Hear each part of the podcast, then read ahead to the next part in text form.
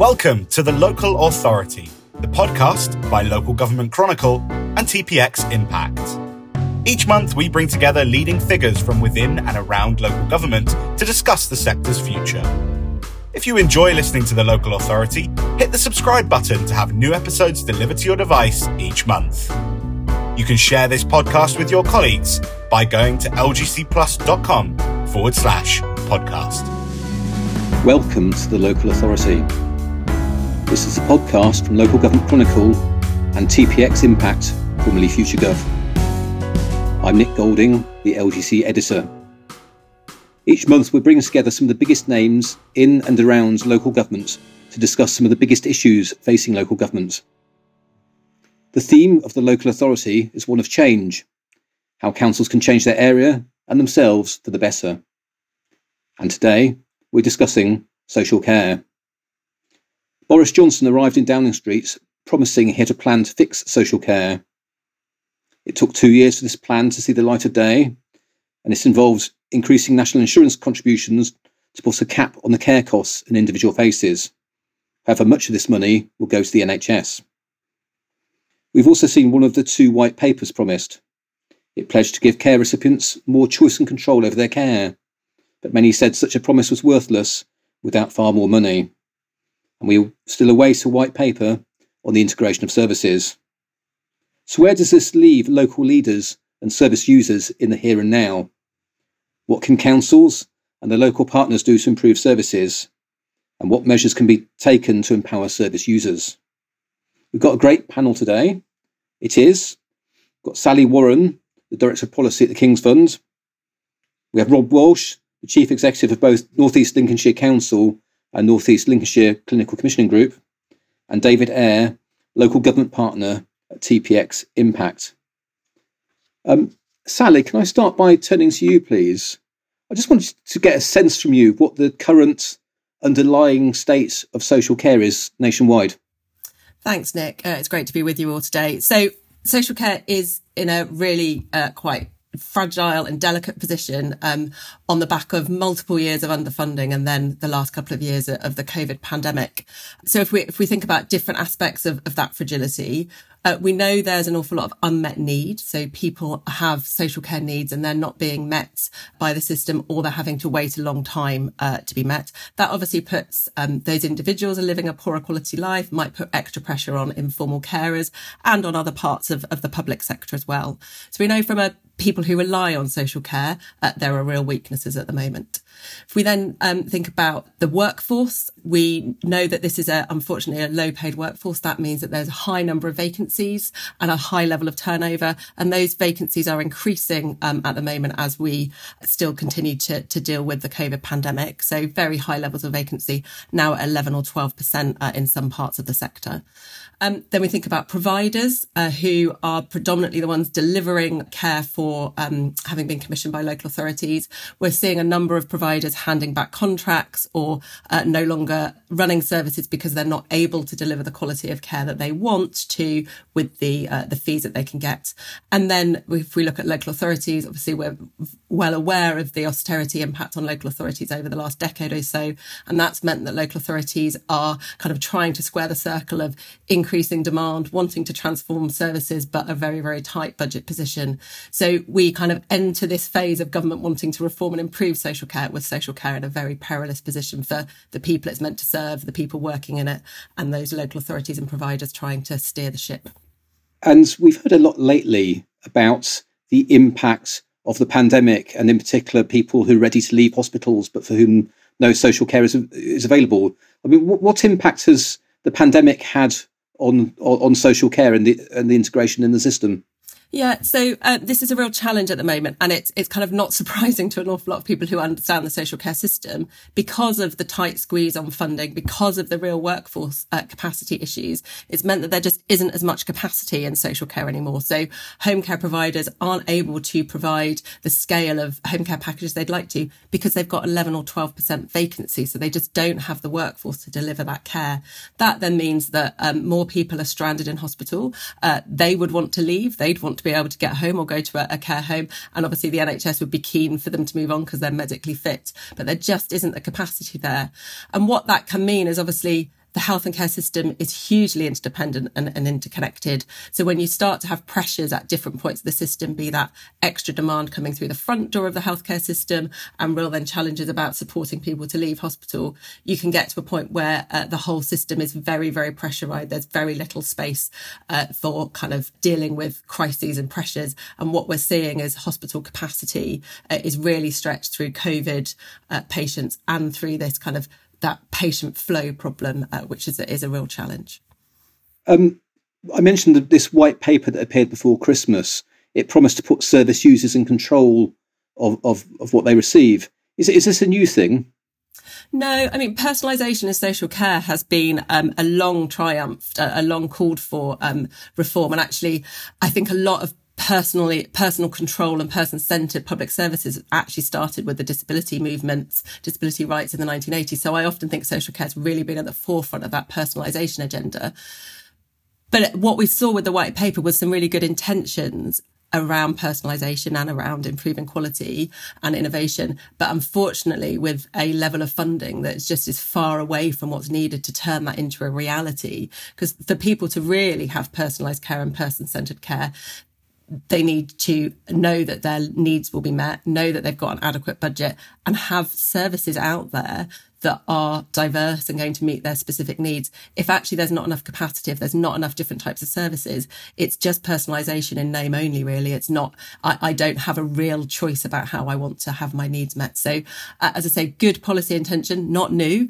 but, but good to see it reaffirmed. But unfortunately, the kind of scale of ambition of investment that sits behind that, I think is some way off of, of what we would all want to see. Now, the government announced that national insurance is going to rise to pay for social care and clear the backlog in NHS services. Is that going to provide sufficient money for radical reform? So the national insurance rise uh, will raise around 30 billion over three years in England and about 6 billion of that is going to social care over that time. So it's a small proportion of the overall amount. Um, quite a lot of that is then going to paying for the cap, which is an important step forward. It's good that we've finally got um, progress on social care funding reform having been stalled for five or six years, although there are significant issues with how this is going to be implemented uh, in terms of some regressive elements. But that then means the rest of reform, there's not a huge amount of money for social care. So the white paper only allocated 1.1 billion pounds for n- new innovation and reform and change. That's 1.1 billion pounds over three years. That's a very, very small drop in the ocean in terms of the scale of change. And that's on the backdrop of a spending review, which on a like for like basis allowed local authorities a 1.8% increase in spending power. Um, if everybody increases council tax by the maximum amount. Now we know demand and cost in social care is going up at a much higher rate than that I've spoken to some local authorities who vary from saying they think their social care costs might go up by 6% this year to some saying it's as high as 9 or 10%. Uh, it doesn't take a mathematical genius to work out both of those numbers are considerably higher than 1.8%. So I think there's a real challenge about is the funding for the current um, existing system enough? And then the kind of very low level of investment for that reform uh, that goes along the, with the white paper. What do we know about the government's vision for integrated care services? Yeah, so we are now expecting a, a further white paper on, on integration between uh, health and social care.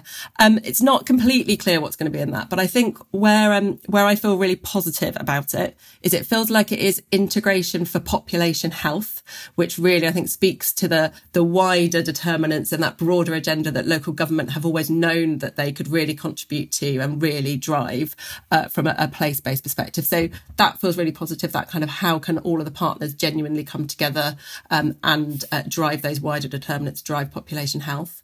It's also for me a clear sign that in the past we've talked about integration an awful lot. I think if we were all honest, we kind of knew that meant the NHS was talking about integrating with itself and they would occasionally think about social care. Again, this thing seems to be much more about how we can think about the system as a whole. So integrating hospital with primary, with community health and with social care. So that feels really positive. And it's also, um, strongly about the place level. So obviously the, the large reform so far, which is currently uh, subject to parliamentary scrutiny through the health and, and, care bill has been around integrated care systems, which are very large footprints above local authority level.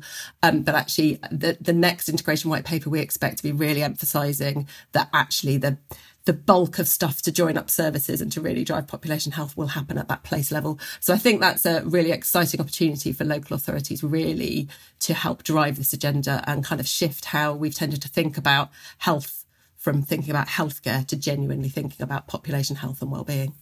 And there's been much talk about the, the idea of a single leader across the NHS um, and social care services in, in, at each local level. How do you think that would work? And is it possible for that single leader to effectively report up to having two two systems um, and separate masters in different systems? Yeah, it's it's a real dilemma, isn't it? Um, so I I think you could foresee a world in which there was greater certainty about accountability at a local level that was shared, be that a single person, a, a joint role. There could be different models uh, to how you achieve that depending on the history of the relationships in that place and the geography. But I think for me, that's the key. It's different models might work in different places. So if the white paper was to come out with it, the answer is you must have somebody that looks like Rob in every place. Rob's brilliant and lovely and great at his job, but that might not work in every, it might not work in Cornwall. It might not work in Southwark. So I think the key bit is what are we trying to, what's, what does the government want to achieve through that, um, that single responsible person or that kind of local leader? And then what are the different ways different places can achieve that? And I think we've all really struggled in the past with a single top down model is really hard to implement effectively when we've got different geographies, different populations, different histories uh, of those uh, shared uh, kind of ambitions towards integration. So I hope that we're going to see something that is permissive about how you might achieve something, but clearer about what it is you're trying uh, to bring parties together to achieve. Well, now seems like a good time to bring Rob in, Rob, Rob Walsh, and you're, you're the, the single leader uh, um, across uh, North East Lincolnshire's council and clinical commissioning group. Can, can you explain how your job works?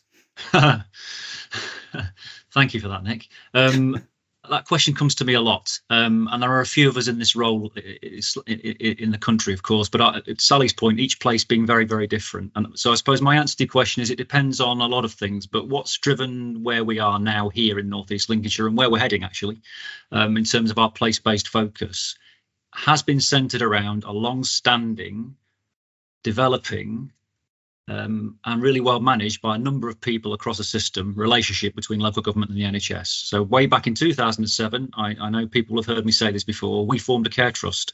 The local authority delegated its adult social care budget into the NHS. Um, the, the outgoing PCT, which became the care trust, transferred public health to the local authority. Um, that that set the tone way back then in terms of integration, more collaboration and partnership than integration, to be honest, but building a lot of trust.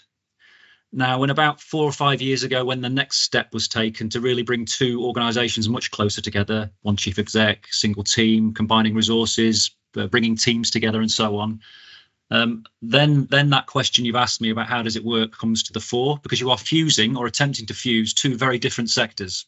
You are bringing two very different and equally laudable cultures together you're bringing two sets of great people and experiences together, but from very different perspectives, all wanting the same objective, but how you get there is slightly different.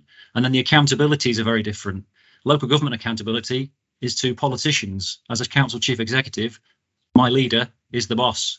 In my CCG role, it's the CCG chair slightly differently in Northeast Lincolnshire, for example, I am not the accountable officer, whereas a Steve Pleasant in Tameside is also the AO and the chief exec of the council. So I have an accountability to the AO in Northeast Lincolnshire here too. My point is this those accountabilities tend to work here because of the established relationship and that building of trust and confidence in how we work and operate. And this stuff will not happen overnight. Whatever a white paper says, however well formed an integrated care system is, and however well intended local systems are, you've got to build the trust, the confidence, and the relationships.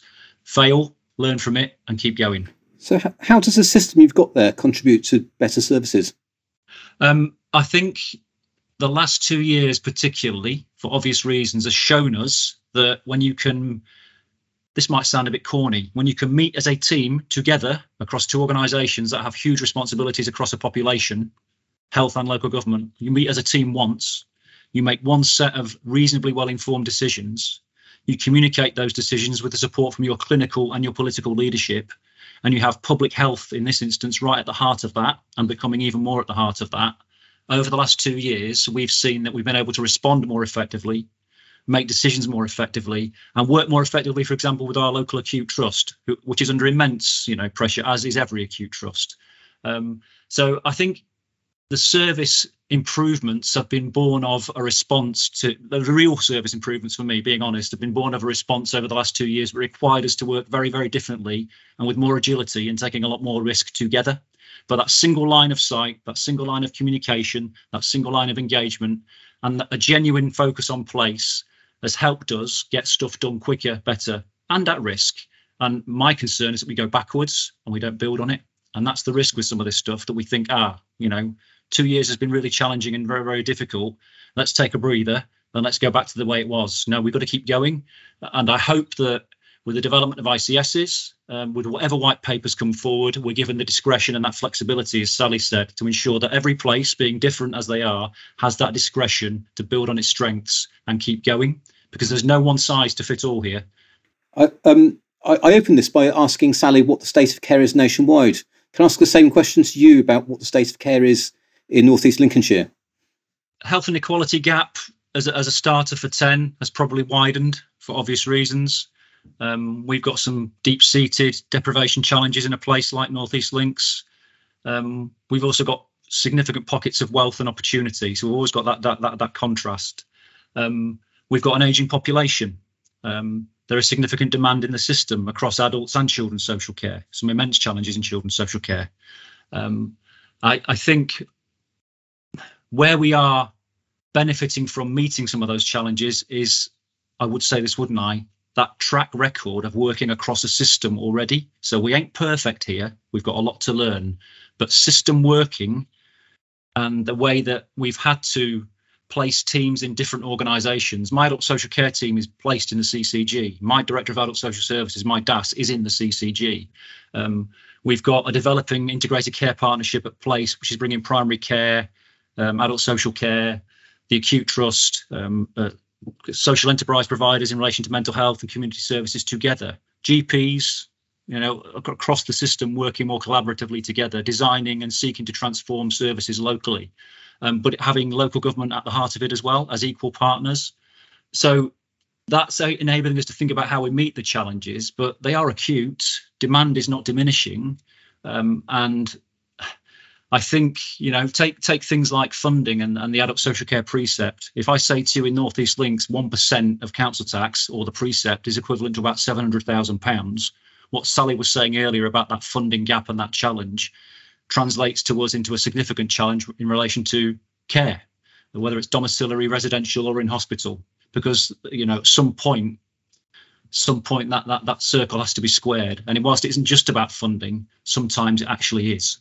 So presumably you need significantly more funding to get to the situation where you're providing the care and that, you want to provide. Um, we certainly need more, um, but who doesn't?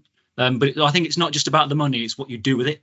It's where you invest it, and it's where it's where those decisions and those those design decisions are made together. It can't be one part of the system doing this. It's got to be collaborative and it's got to be well intended and genuine.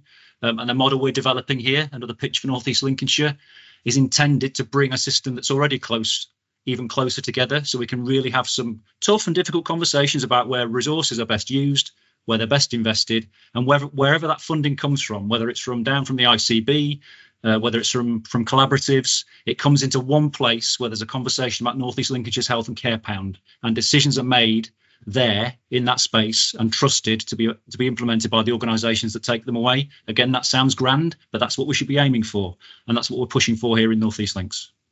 What what feedback do you get from service users about what they like in your system and what what improvements they believe could be made? We get feedback around still too much bureaucracy, um, too many layers of decision making. We get feedback about um, sometimes the, the language we use and the way that it's communicated. But that's also balanced by feedback around the quality of the outcome some people experience, um, particularly the benefits, for example, of stuff around social prescribing, different models of care.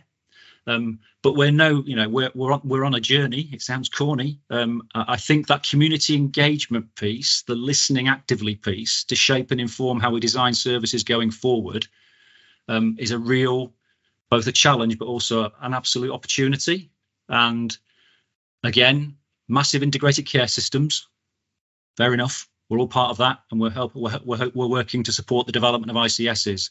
But place is where action is, and place systems and partners in the place need to be listening together, uh, responding together, and designing together. If we don't do it together, um, I think we'll have three or four versions of the truth, and that will slow down decision making and be a detriment to outcomes people deserve locally. So we, we get mixed feedback like most other systems, but it's what we do with it that counts. And we, we, we, we are certainly more joined up as a council and a CCG in terms of what we do with it when we get it and how we apply those lessons going forward. Well, across the country, there's been difficulties with the social care workforce. It's uh, people aren't paid enough. Um, it's very difficult, demanding job. Um, what's the morale like among your workforce there? It's low. Um, you know, our geography is our challenge. We've talked about this a lot, Nick, in terms of you know Northeast Lincolnshire, Grimsby, some of the some of the perceptions completely wrong, of course, about places like ours. Um, but the, fact is, uh, I mean, in our region, the Humber sub-region, the workforce challenge, and indeed in the whole ICS, Humber Coast and Vale, the workforce challenge is significant. Um, speaking about my own part of that patch, there's a lot about how we sell, market, and um, create the right image and perception of our place. Why come to Northeast Lincolnshire? Why come and work in the Humber? What what what are the benefits? Um, so I think again that's the, that's the, that that's one of the challenges around this stuff. It's not just about what do we do about health and social care integration, but from a workforce perspective, why how do we get people here in the first place? How do we encourage them to stay? And that's about the wider offer and the wider opportunities, you know, whether it's housing, uh, whether it's quality of life, and um, whether it's the great Lincolnshire Wolds that are on my doorstep, all that stuff, you know, it's the package. And that's where local government and NHS and the, and the voluntary community sector also need to converse. So we have the same narrative, the same message, and the same package and the same offer. Um, again, that sounds idealistic, but that's the sort of stuff we should all be aiming for. And those conversations will be happening across the country. How do you make sure your place is attractive? That's where local government's got a really important role to play, but it can't do it on its own. And we open by talking about what the government's long term vision is. Can I ask you what your long term vision is in North East Lincolnshire? How do you think it'll evolve over the coming years? And is there anything you need to get there other than money? Do you need more powers, for instance? Um, we'll always need more money. I think freedom sounds really grand, doesn't it? And discretion and flexibility to do things differently, to share risk more openly. You know, we're talking about local government and the NHS here, two different beasts with laudable aims, with great people, but slightly different systems and influences. Um, but if you've got what we're developing here and, and learning from our experiences around, for example, um, that ICP I talked about, that local ICP, bringing local providers together to work together on one set of aims and objectives and really build genuine, open, challenging conversations with each other. You get to the point where actually your proposed health and care joint committee is actually having one conversation about how do we influence as a health and care system the wider determinants of health how do we plug into the Health and Wellbeing Board in North East Lincolnshire to make sure, as a system and place leading body, it is shaping the place informed by our view as a health and care system about those wider determinants? And if workforce is a big challenge, let's focus on the skills conversation, for example, and how we can influence that, and so on and so on. Um, idealistic Rob talking like that again, but again, that's what we should be aiming for. That's my vision. Um, a system that works coherently, openly, and honestly, has the freedom to lead democratically and clinically its place, is focused on the place agenda, but is pragmatic, very pragmatic and realistic about what needs to be done at scale on a larger footprint. That's how it should be. But you need the freedom and the flexibility to do that. Um, ICSs should develop in that way, he says. Great. I'm going to turn to David Ayre now. Uh, David's the um, local government partner at TPX Impact. I just want you to explain um, what your role is and what, what's, what's, your interactions with councils and the NHS, for that matter, on, on care services. Yeah. So uh, my role is broadly um, split into three parts. So part of that is leading on some of our direct delivery. And so that is looking at the nature of the work that we deliver into client organizations, be they local government, healthcare, third sector, anyone else. And equally, for me personally, business development. So trying to like understand more about the needs of the sector. So thinking around like what it is that I'm hearing from the conversations that I have, from the conferences that I go to, from the um, places that I am, uh, and thinking about how we can translate that back into what it is that we can offer. Um, and then thinking as well around like, well, what's our strategy do we have the people who can deliver that or do we need to recruit or do we need to think differently about models of partnerships both with other organizations similarly to ourselves and also those much more kind of locally grounded so um, like our role is often that we're as an organization brought in locally by someone like rob uh, who says I've got this problem. I'd love your help in helping to understand it better and thinking about how we can do something differently. So that could be um, leveraging new and emerging technologies. It could be thinking about what the role of communities are in a place. It could be thinking about the kind of ways of working and the practices of staff, or, or even supporting some of that stuff around recruitment as well. So thinking about the skills and the capabilities that you need for the future. So yeah, quite a, a multifaceted role both for me and the organisation out into the sector as well. So presumably you visit quite a lot of different places, interact with lots of different organisations. I just wanted to ask, I mean, what's the, what's the different levels of collaboration and of integration that you see as you go around the country? So um, I think Rob and I again sing from a slightly similar hymn sheet here. Um, so I would say that it varies hugely, but ultimately it like it varies because of the quality of the relationships that exist within a place. So um, we talk a lot about collaboration between organizations. Really, it's about collaboration between the people within those organizations and the strength of, of the relationship and the trust that they have within each other. And I honestly think that it is largely determined as well by a shared vision, mission, and a set of values. So like are you actually pulling in the same direction to achieve a set of outcomes for the people that you are there to serve? Or are you more thinking about how to um, support like the running of your own organization and not having that kind of more holistic outward facing perspective? Like you are right. I, I do get to go all over the place.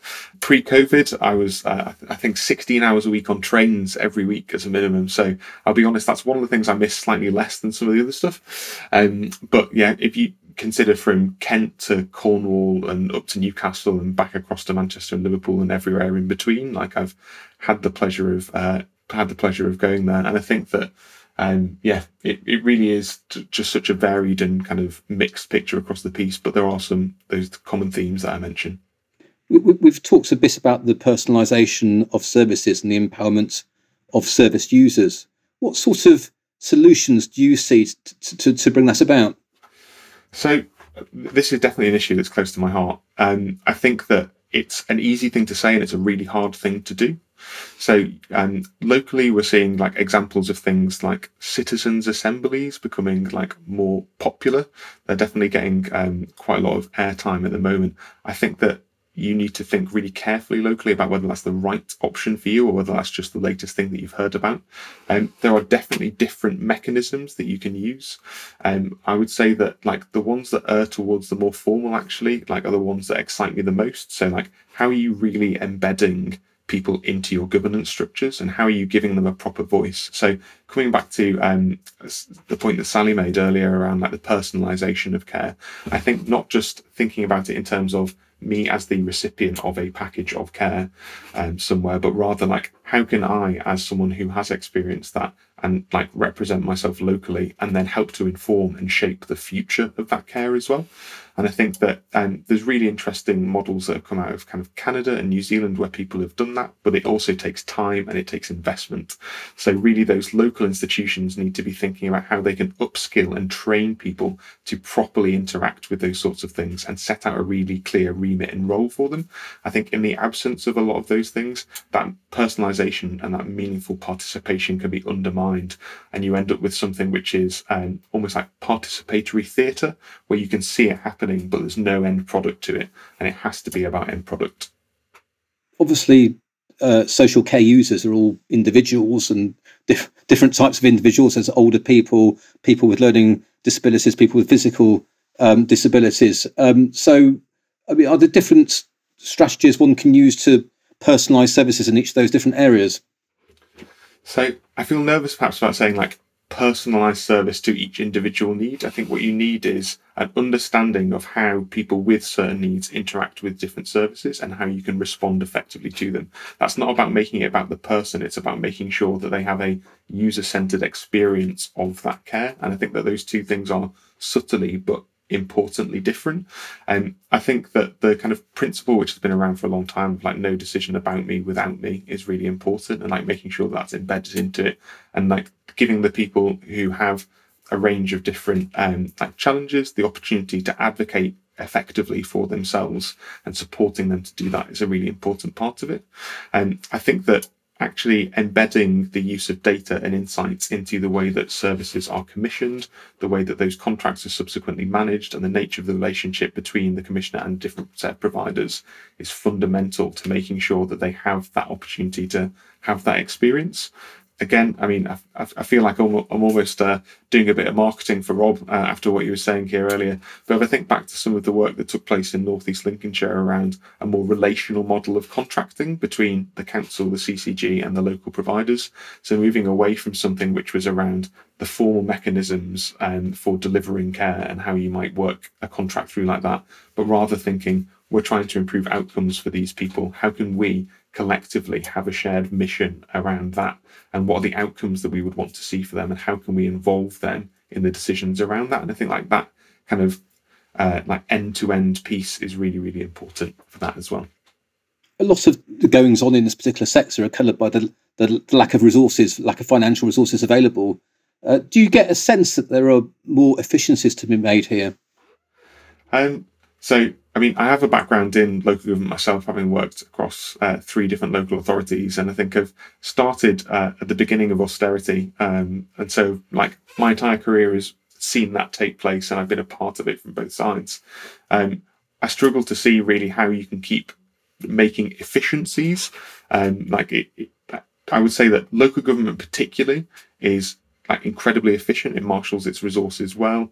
It has cultivated um, a culture of innovation over the past decade as well, which I now think is really well embedded. If you think about things as well, like the local digital fund and the whole movement around fix the plumbing, a phrase which I'm very fond of, um, like you've got a lot of work that's taken place to actually really try and think about where those efficiencies might lie. And like now you're really looking at like uh, I suppose just re- in my eyes at least a reduction. I think that more opportunity um, for innovation rather than efficiency lies in the NHS. Um, that the budgets there have been more generous. like you've only got to look at the kind of package of funding which is associated with what's coming from the national insurance rise and where that goes to understand where like that um, delineation between the two still exists. Um, I think that there is a real opportunity to think about the move to ICSs and how you can bring some of the best of local government and that kind of innovation and efficiency to the NHS, and then think about what you would do with a larger pool of funding locally to, to do something quite exciting. Because it's very often that you get the reduction in funding with the need to innovate rather than an increase in funding and the opportunity to innovate. So um, something like that would be uh, like something I hope to see the sector take forward. And can I just ask you about technology? I mean, it, um, to what extent is does technology offer new solutions, new ways of doing things in social care? Um, so I, I, think that there are opportunities. I think that there are also risks. So I think that it can be easy to assume that a new piece of technology is going to be the answer, be that putting an Amazon Alexa in someone's home, or whether it's more formally like looking at the possibilities for the use of um, AI and things like that at a greater scale. Really, I think that you need to be thinking about what is it that that person needs to achieve the outcomes that they want it's not necessarily going to be a piece of technology that offers you that solution or offers them the best possible outcome in their life. I also think, as well as I uh, think ahead um, to like bigger picture health and care integration questions, that there are like some fairly solid foundations that would need to be laid. So whether it's around IT service management, whether it's about like cloud data, whether it's communication systems, device management, all that sort of stuff. It's not sexy, but it's all things that need to be like considered and sorted quite quickly. And then and only then can you actually start to layer on top some of the innovations as well. So whether that is around um, things like population management or whether it's uh, interactive patient access, things like that. There's lots of things which are emerging, but those they can only really flourish once that other stuff is sorted. So you would hope that that approach is taken and we don't just rush to have that thin veneer of technological innovation which actually doesn't deliver improved care or outcomes as well. Um, I want to open it up to the, the, discussion up to all of us now, but I'll turn to Rob initially. Um, can I ask you this? What, what, do we need from the, the government in this integration white paper that's due? Clarity, obviously. Go back to my earlier point. Um, a, an understanding and acknowledgement that each part of a system, particularly at the place level, is very, very different. And integration for me isn't just about integration, it's about parity of esteem. So if the local government sector and the NHS sector and the voluntary community sector are going to be brought even closer together, as they are being brought together in across the country, if it's going to go to that next level, I think it's that absolute clarity that there is equality across the two big sectors for me. From my experience, that that that that clashing of cultures, um, the NHS machine and the local democracy process around local government sometimes do not align. Um, that will never be squared as a circle because it's different. But if places are to be charged with leading place, then those leaders within the place, clinical, political, organizational, executive, non executive, need to be given the freedom to do that. So, um, long winded answer to a very straightforward question flexibility, freedom, agility, but with the with a commitment to the resources to enable us to do it. And I go back to my earlier point, it's not all about the money, but once we've got those resources, that one conversation as a system about how they are best applied and best used. So no one part of the system benefits by default or has the has full control of the purse strings. It's got to be done together. Sally, can I ask the same question to you? Yeah, um, so I build on Rob's answer because I, I, agree with all of those aspects of it. And I guess um, for me, there's a bit about when we've talked about integration in the past, it's tended to end up being a discussion about structures. It's health and well-being boards, it's integrated care systems, it's place-based single leaders, whatever they might be called. Um, and I think those are important, but actually one of the things that has held back the proper kind of pace and progress on integration is that loads of other policies in the system have sort of worked against the stated aims about integration. So you've had a sort of set of financial inc- incentives and financial flows that don't quite support integration. You've had maybe outcome frameworks and accountability frameworks that don't quite encourage that really. You've had uh, we train our leaders in silos rather than in an integrated way. So I think for me, there's also the white paper, and this isn't sexy headliney stuff, but actually, if it could start to really try and corral the rest of those policy and practice levers behind, we are serious about integration. We therefore want to make sure all of those different contributory factors are dialed up to support integration rather than being the sort of historic protecting an individual organisational type of service. I think that would be really beneficial as well. David, what would you like to see? Honestly, I'd like to see some more support for leadership. Uh, I think that when I look out at the kind of new world ahead of us, I look at huge footprints, uh, much bigger budgets, much more responsibility, uh, and very little in the way of support development uh, in place that can actually help these people who are taking on that enormous responsibility locally to uh, think about what it means to lead in that environment and with that scale of change available to them. So uh, I, I, would really hope that there's something that we can do that can really support them on that um, on that journey as well. And a final question I want to ask you all, and I'll start with you, David, on this. Social care, it, there's been a sense things have been tough and possibly getting worse in many respects for a long time. Are you optimistic? I am. I'm a I'm a naturally optimistic person, uh, and I'm optimistic because of the people that I know that work in the sector that have the kind of creativity, the clarity of purpose, and the track record of successful delivery to really make a, a good fist of this. And um, it doesn't mean that my optimism is without concerns. Um, they are there. I worry about the things that we've discussed today, particularly. But um, yeah, ov- overall, I think I always I always trend to the good and hope that that kind of the arc of change is long, but it heads upwards.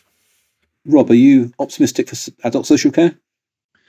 I'm a lawyer by background, so I can only be cautiously optimistic. um, but I am cautiously optimistic. Uh, that said, I think there needs to be a lot more investment in relationship building, learning, being allowed to maybe get it wrong, build on that. Um, and the, the organisational development piece, the culture piece, the OD piece, which as Sally was touching on really in many respects earlier, um, a real commitment to what that means for reshaping systems in large geographies or small geographies. Bolting stuff together is not the answer.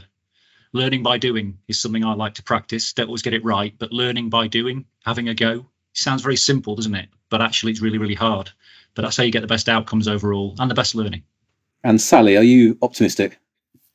Uh, so I think I'm going to finish us on a less optimistic note. Um, I'd really love to be optimistic. So I think, uh, I guess one of the things we haven't spent much time talking about today is the power and the opportunity in social care, both in terms of the quality of life it supports people to live, the economic benefit of a growing workforce. So huge opportunity. And I think a real sense of a much bigger group of people understanding that as this is an opportunity and not a burden. Um, but when I just look at the hard, cold numbers of the amount of people waiting for assessments, the amount of unmet need, the workforce position, and put that against the plans for the next three years, I'm just not, I, I don't think that social care can survive, to be honest, in some parts of the country. So I, I think if we're saying optimistic about what, because if I was uh, needing social care, I, would be really worried about can the social care sector meet my needs uh, over the next two or three years. So optimistic on there's a greater sense of vision and opportunity, but much more pessimistic about where we are now and what support there is for the system over the next two or three years, and is um, and what is that mismatch going to do for people who need to join social care and for the people uh, providing and commissioning social care. Well, that brings us to the end of this episode of the Local Authority. Thank you to my panelists, Sally Warren, Rob Walsh, and David Ayre. We'll be back again next month. This podcast was brought to you by LGC and TPX Impact. Local Government Chronicle, or LGC, is the leading title for senior local government officers and the authoritative voice of the sector. To subscribe to LGC for full online and print access, go to lgcplus.com. TPX Impact is a change agency on a mission to build 21st century public sector institutions which are catalysts for change in the internet and climate era to radically improve outcomes for communities. For more information, go to tpximpact.com. TPX Impact Transformation that matters.